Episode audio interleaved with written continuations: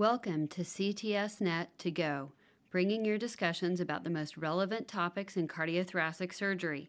The Cardiothoracic Surgery Network, known as CTS Net, aims to connect the global cardiothoracic surgical community through communication, collaboration, education, and interaction among cardiothoracic surgeons and their teams across the globe. Learn more at ctsnet.org. My name is Shanda Blackman, and I'm just one of the hosts of CTS Net to Go. We hope you enjoy. Welcome to this interview with CTSNet at the STS in Phoenix. My name's Joel Dunning, and I'm delighted to be joined by Emily Farkas. Thank you for joining us. You're a cardiac surgeon at Wisconsin, having trained at Chicago Medical School and Yale. And, uh, and in your day job, uh, you're a cardiac and pediatric surgeon, but you have a, a, a, secret special uh, uh, moonlighting activity. But maybe just first of all, before we talk about that, could you just tell us what you do in your normal daily job uh, in Wisconsin?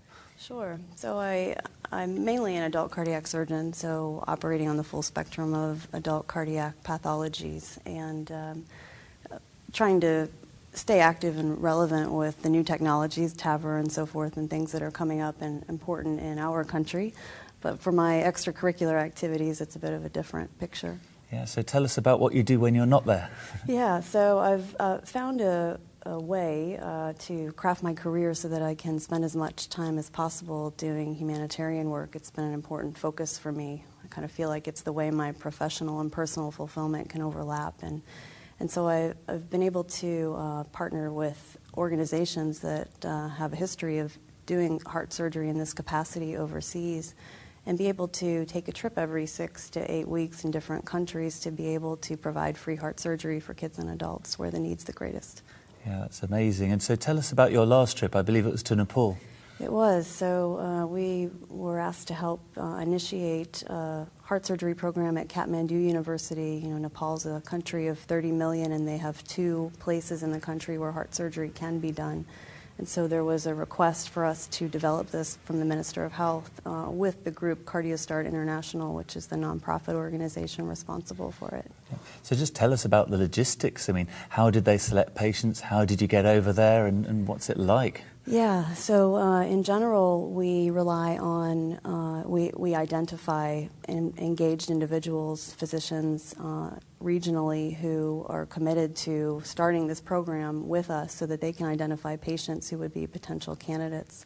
And they'll usually send ahead a, uh, a list of people that they're considering, and we can provide feedback. And then when we arrive on site, we spend the first day evaluating those patients to see if they truly are surgical candidates and trying to decide how to allocate our resources best to who really needs the operation and who can potentially be delayed. So maybe just give us a few examples of operations you actually did out there. Yeah, so uh, rheumatic valvular disease is quite rampant uh, in many developing nations, of course, where rheumatic fever has been a problem uh, in the past. And so we see very young adults, you know, 18 to 25 years old, who have very aggressive rheumatic disease uh, terrible tricuspid mitral or aortic uh, pathology, very high uh, pulmonary hypertension, and sort of end stage problems. And uh, so those are the main operations that we do is valve repairs and valve replacements. So, I mean, logistically, I mean, can you get valves out there or did you have to bring these?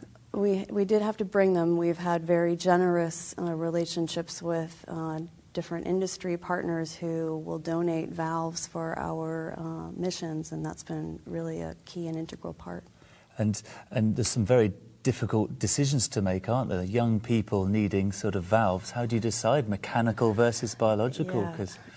How do you look after warfarin in Nepal? Yes, it's, it's absolutely, it's one of the most difficult questions that we face. And so we rely heavily on the input from the local doctors who I mentioned before, so critical in this relationship. And they can give us the input about whether it's the best decision to uh, implant a mechanical valve in a young person.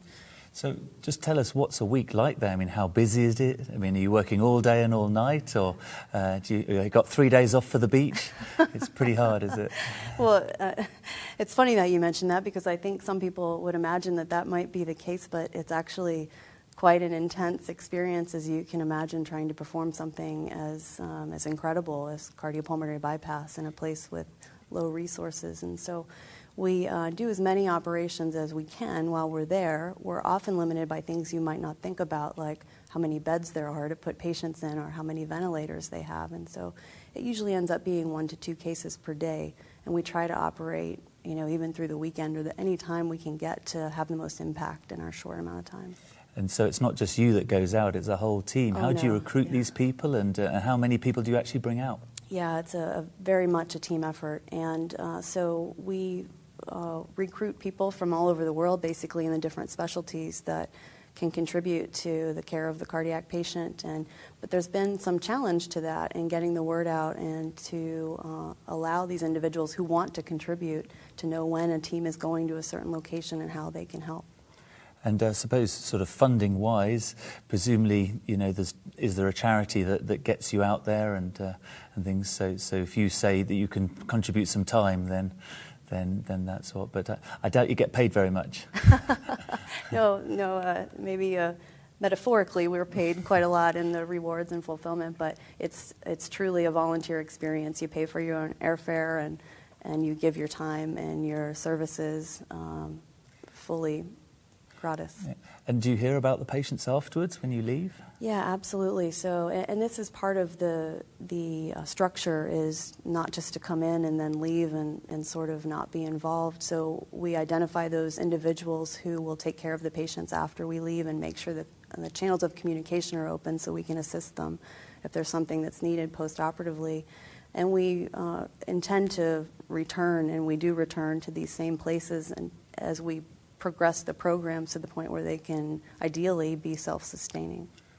And uh, I suppose thinking for myself, if I was going out there, I'd be kind of scared that there'd be some really bad, awful cases and things. I mean, do you have the power to turn people down? Because I suppose if they don't have you, they don't have anybody, do they? Well, it's an excellent question, and another difficult challenge we face is well, this may be their only chance, but we have to use sound judgment on who we really can help with the resources that we have. And that's a difficult lesson to learn, but it's one that's very important in that climate. So I'm hoping there's lots of people watching this video that might be interested in coming to help. So, so do you have any advice of how people can sort of get involved and help, or find find a suitable country to go and work? In? Yes, well, you know, I think one of the best resources is members of societies like the STS and so forth who have experience uh, with these um, charitable organizations, and they are out there. The organizations that are for nonprofit. Um, purposes to perform this surgery in other countries, but we've been limited in how we can get the word out. And so CTSNet is one way that we're really looking forward to being able to spread the word to our target uh, audience.